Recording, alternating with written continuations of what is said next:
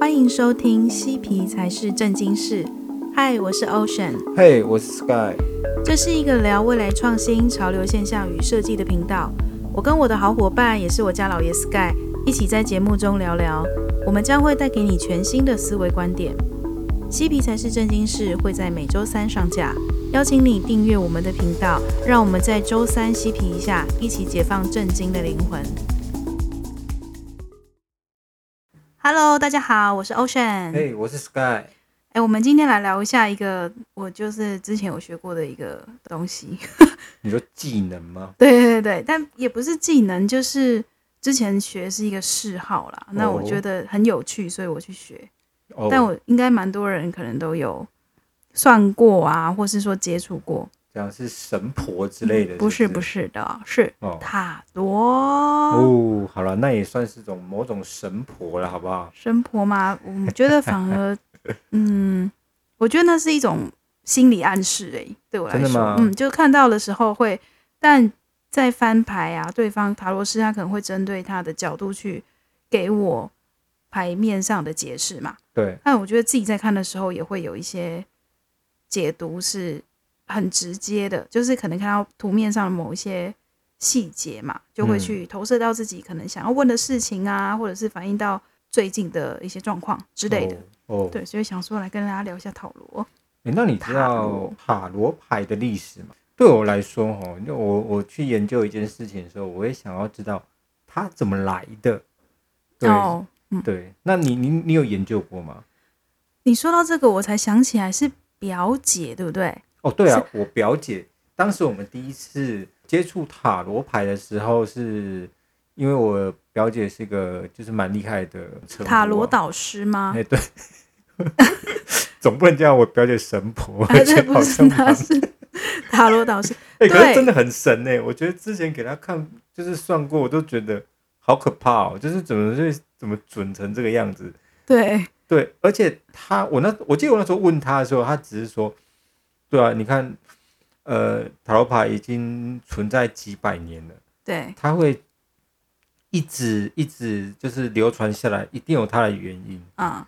对，所以我后来我就真的去找到一些呃，可能关于塔罗牌历史，但其实并不是真的有人去记录这些它可能存在的。就什么时候会存在啊？然后到底是因为什么？它只是大致上面塔罗牌一开始是被人家用来干嘛的？塔罗牌它最早最早之后之以前，它其实是可以追溯到十五世纪的意大利。嗯哼，它这个其实是有点是贵族他们在玩那个牌，就是有点像是我们现在可能玩扑克牌或者是一些卡牌类的一些游戏，像什么游戏王啊，Uno。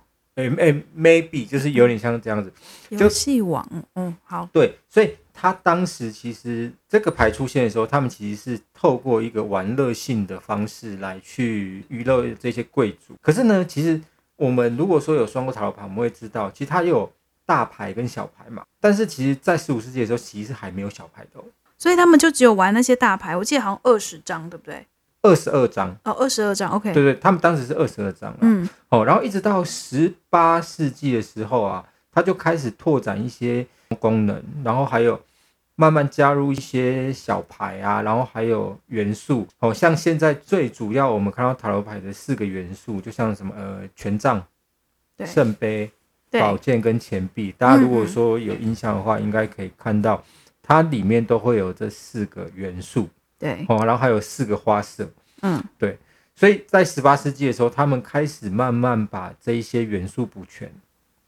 但是啊，到十九世纪就会是它就是塔罗牌的转折点哦，嗯哼，就是法国当时有一个神秘学家叫做艾利佛艾麦，哦，算了，我不要念英文好了，我真的英文超烂的，我就直接念那个翻译，嗯哼，哦，他就把塔罗牌哦跟神秘学的象征就是。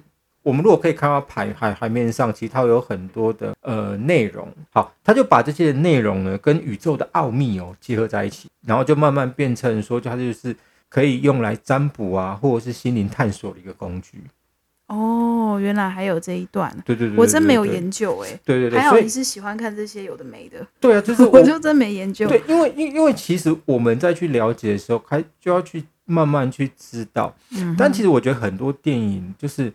会把塔罗牌有一点点跟那个呃吉普赛人结合在一起。嗯哼，对，所以我会觉得蛮奇怪的。我其实找不到他跟吉普赛人的关联性。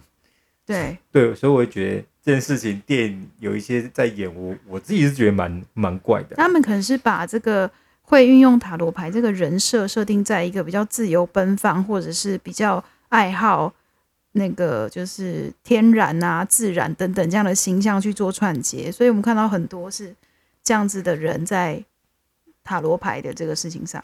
对啦，就是我觉得就是你觉得没有根据啦。对对，就是他们是另外去把这个人设创造出来，并不是依据过去的一些脉络。对对对，我那时候我就会觉得很奇怪，啊，难道说塔罗牌是吉普赛人发明的吗？对，才发现根本没有关系哦，一一点关系都没有。我反而觉得，如果说你跟我讲说是魔术师发明的，就感觉好像在整个历史上面好像比较有点逻辑。嗯哼，对，嗯哼，对，其实大家都不会发现这个小小的一个事情。对。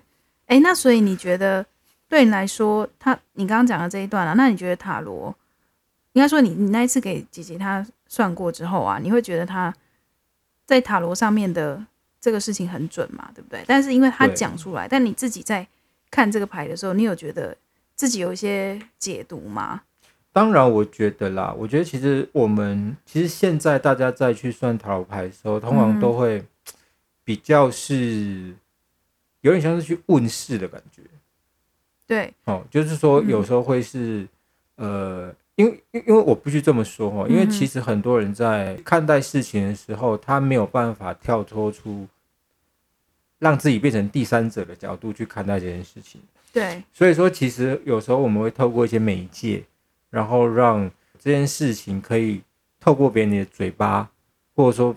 透过一些卡牌给我们的讯息，嗯哼，然后去把它解读出来，嗯，所以其实有时候为什么在我们我们去做一些塔罗牌或者是卡牌占卜的时候，嗯，我们就很容易透过我们抽到的卡牌，然后就会有一些投射的呃关键字语，嗯哼，好像就直接映射在我们身身上，嗯嗯，这样子。所以其实，在看 Sky 在看牌卡的这件事情，是会觉得说，它除了是在塔罗是运用这个部分去跟人们沟通之外呢，另外也是会让我们自己本身透过这个牌卡的出现，自己印证一些事情，因为它可能变成是一个传递的部分，而不是说它出来就哦这很准或是什么，它它反而不是在于说到底这个是不是一个指示，而是说它变成是一个开启的一个媒介，就是可能开启双方对话。因为今天假设我我今天要去有一个问题，我觉得我我一直困扰我很久，我想要去得到这件事情的一个未来方向，或者我该怎么做。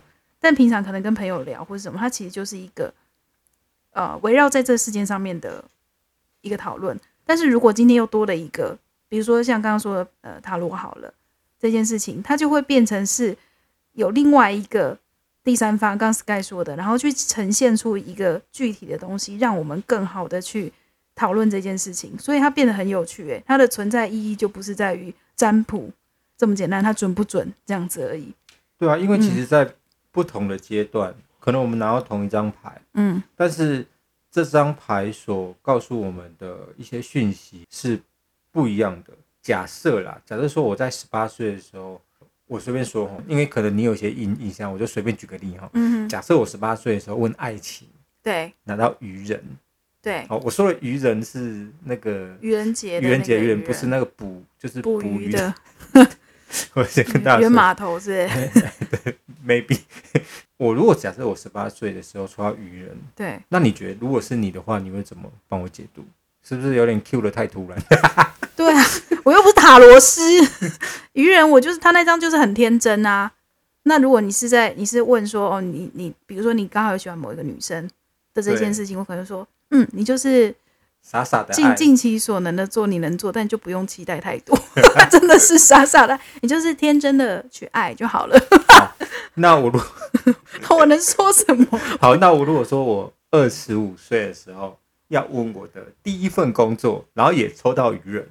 那是不是其实就会有不同的解读的方式跟角度？而且我觉得你刚刚讲这个例子很有趣，是说不同阶段当然是同一张牌，因为你刚问的事件的类型又不一样嘛。你应该十八岁是问爱情，嗯、然后二十几岁那个又是问事业嘛。事件本身工作了哦，对对对，第一份工作就呃，基本上问题问的区块是不同的，那解释当然会不一样。那另外一个还有就是不同的时机点或是年龄段去抽到同一张牌，可能我们看的重点会不同。哎、欸，对对，对，因为因为像我，你刚刚讲那个十八岁。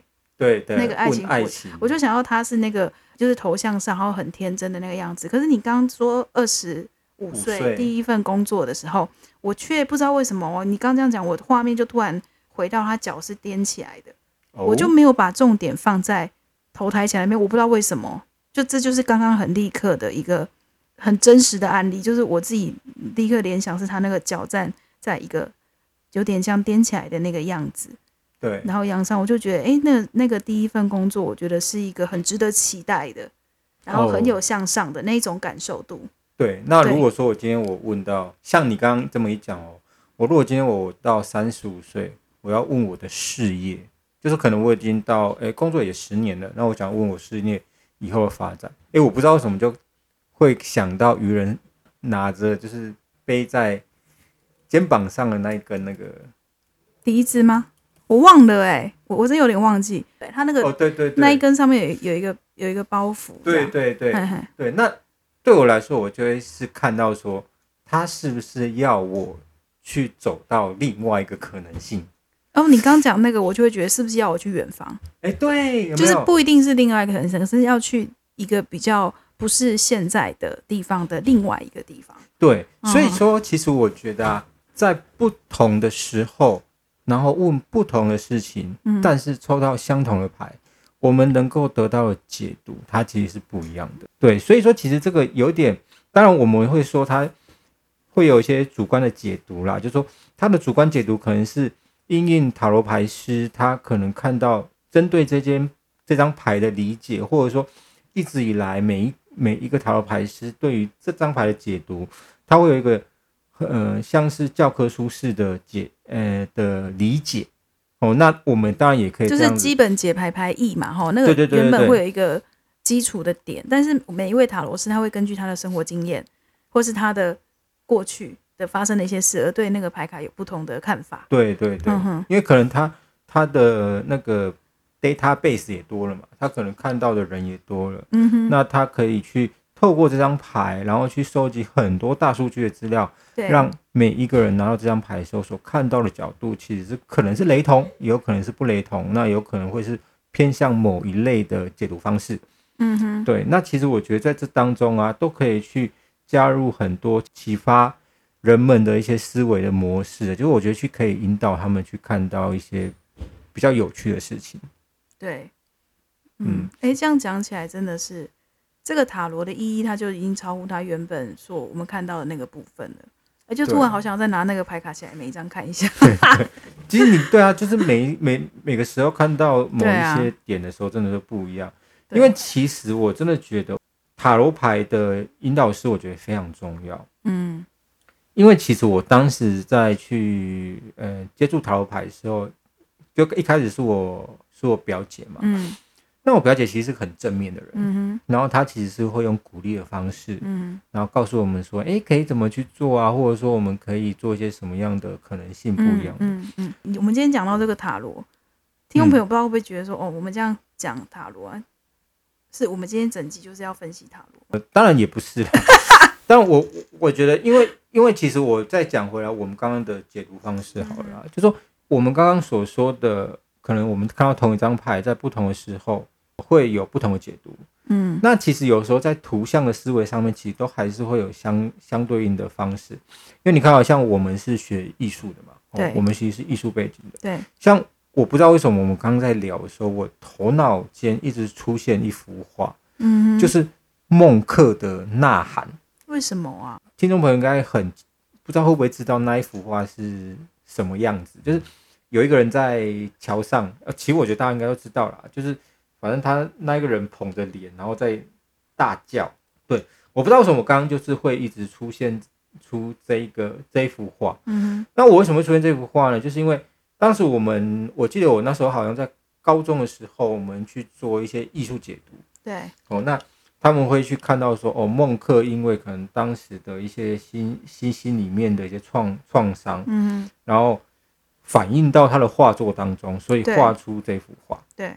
但是其实你知道，我当时我有很多同学都觉得说，他是不是中彩票？他很开心。嗯，对。所以我觉得在不同的人身上看到不同的图像的表象的一些方式，真的是可以解读出来的一些呃元素，其实不同的。所以这个我觉得，在这样子的架构之下，其实它也可能出现在艺术作品当中。就是当我们在不同的时候、不同的时间点看到不同的艺术作品，那其实对我们的感受其实会很大的不同的。嗯，所以我们就觉得说，既然在艺术画作上面呢，一样也可以有像塔罗牌卡这样子的一个效果。那有没有可能，今天我们把艺术家的作品，那去结合一个跟游戏呀，跟一个我们可以去带来互动体验的这样子的一个过程，去做一个新的展览形式？那可以对一个结合，那就说让这个艺术家的这个作品呢，也可以有呃，去跟人连接到他的某一个事件的这样的机会。嗯嗯嗯。所以呢，我们就在月底呀，规划了一个。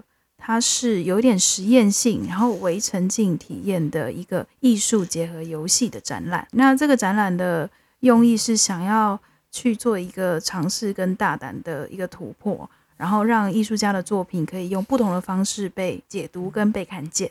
嗯，因为我们身边有很多艺术家的朋友，那我们觉得很多的艺术作品非常有趣，对，嗯，那我们就想要用这样的方式来去实验看看。所以就。嗯，蛮期待的啦，因为我们这一次的三位艺术家，就是参与这一次展览的三位艺术家，他们的作品都风格跟他们的特色都非常鲜明。嗯嗯，像是其中有一位呢，他的作画是结合东方元素，然后再运用他的啊、呃、西方的构图跟创作的这个想法。那他用了很特别的材质，叫珐琅。哦，他的画其实蛮蛮典雅，然后但是你又可以感觉得到他的里面有一些创新的。元素跟他的那个技法的展现，这样子，那我觉得是很很特别的一个新锐的艺术家。这样，还有另外一位呢，他是作品中非常多的生活感，然后他很、嗯、他很擅长在灰暗中带着童趣。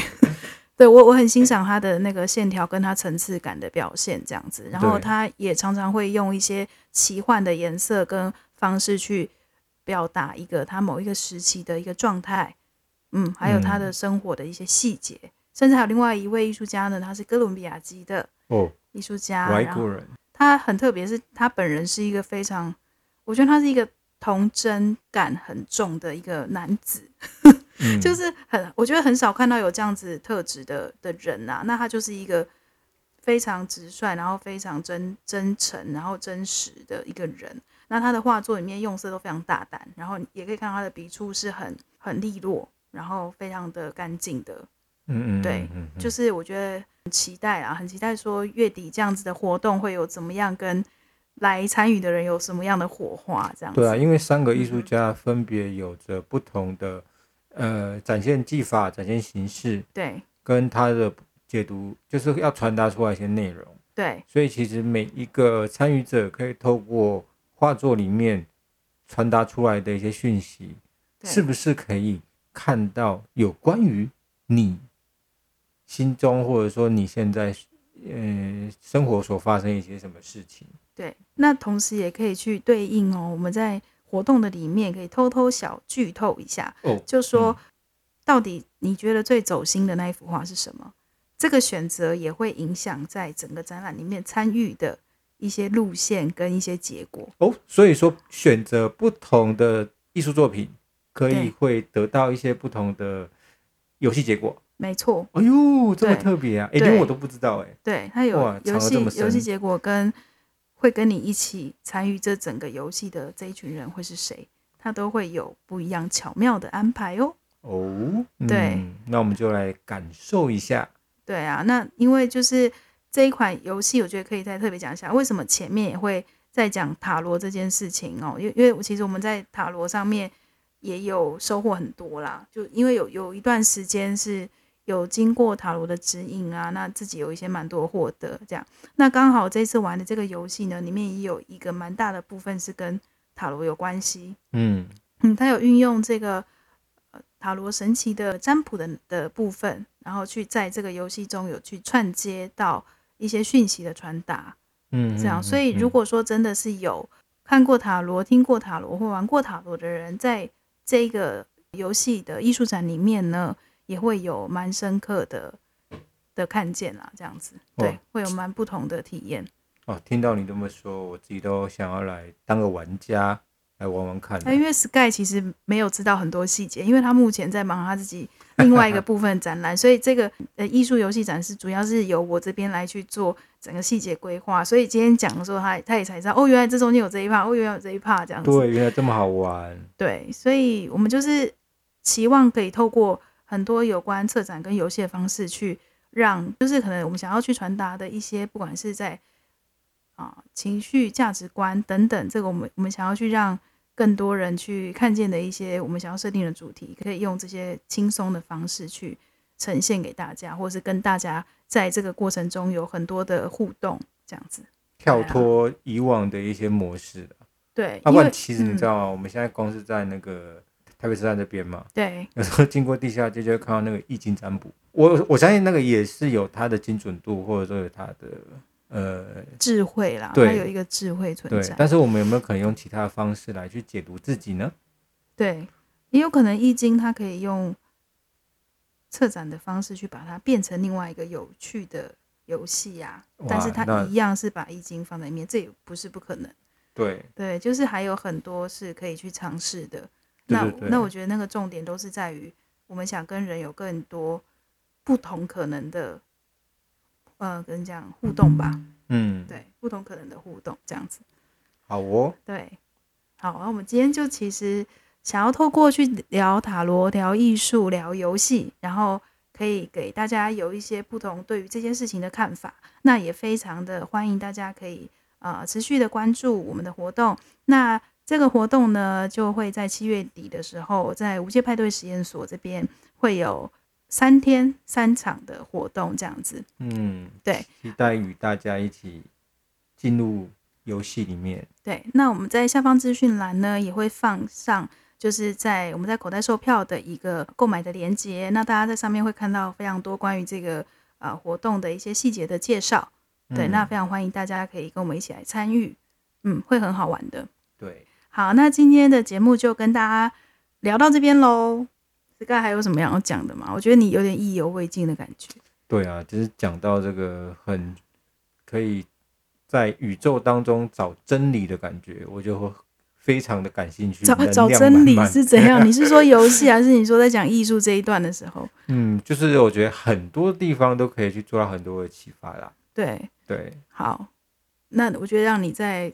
这个氛围里面再酝酿一下，Maybe, 我们就留在以后的集数再跟大家聊好了。好哦，好哦，好，那大家就今天跟大家分享到这边喽。好，拜拜，拜拜。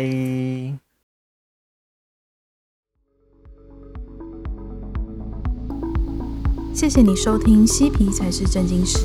如果你喜欢我们的节目，欢迎订阅，这样就能接收到最新一集的通知。每周三回归自我，同时找回热情探索的心。也邀请你在 Apple Podcast、Spotify 留下五星好评，留言和我分享交流。若你对仙气又未来感的空间有兴趣，可以透过无界官方 Line@ 账号预约参观。有关策展或空间合作的想法，可以私讯我的 IG。如果你喜欢我们的观点，也欢迎小额赞助。以上连结都在这集文字介绍中。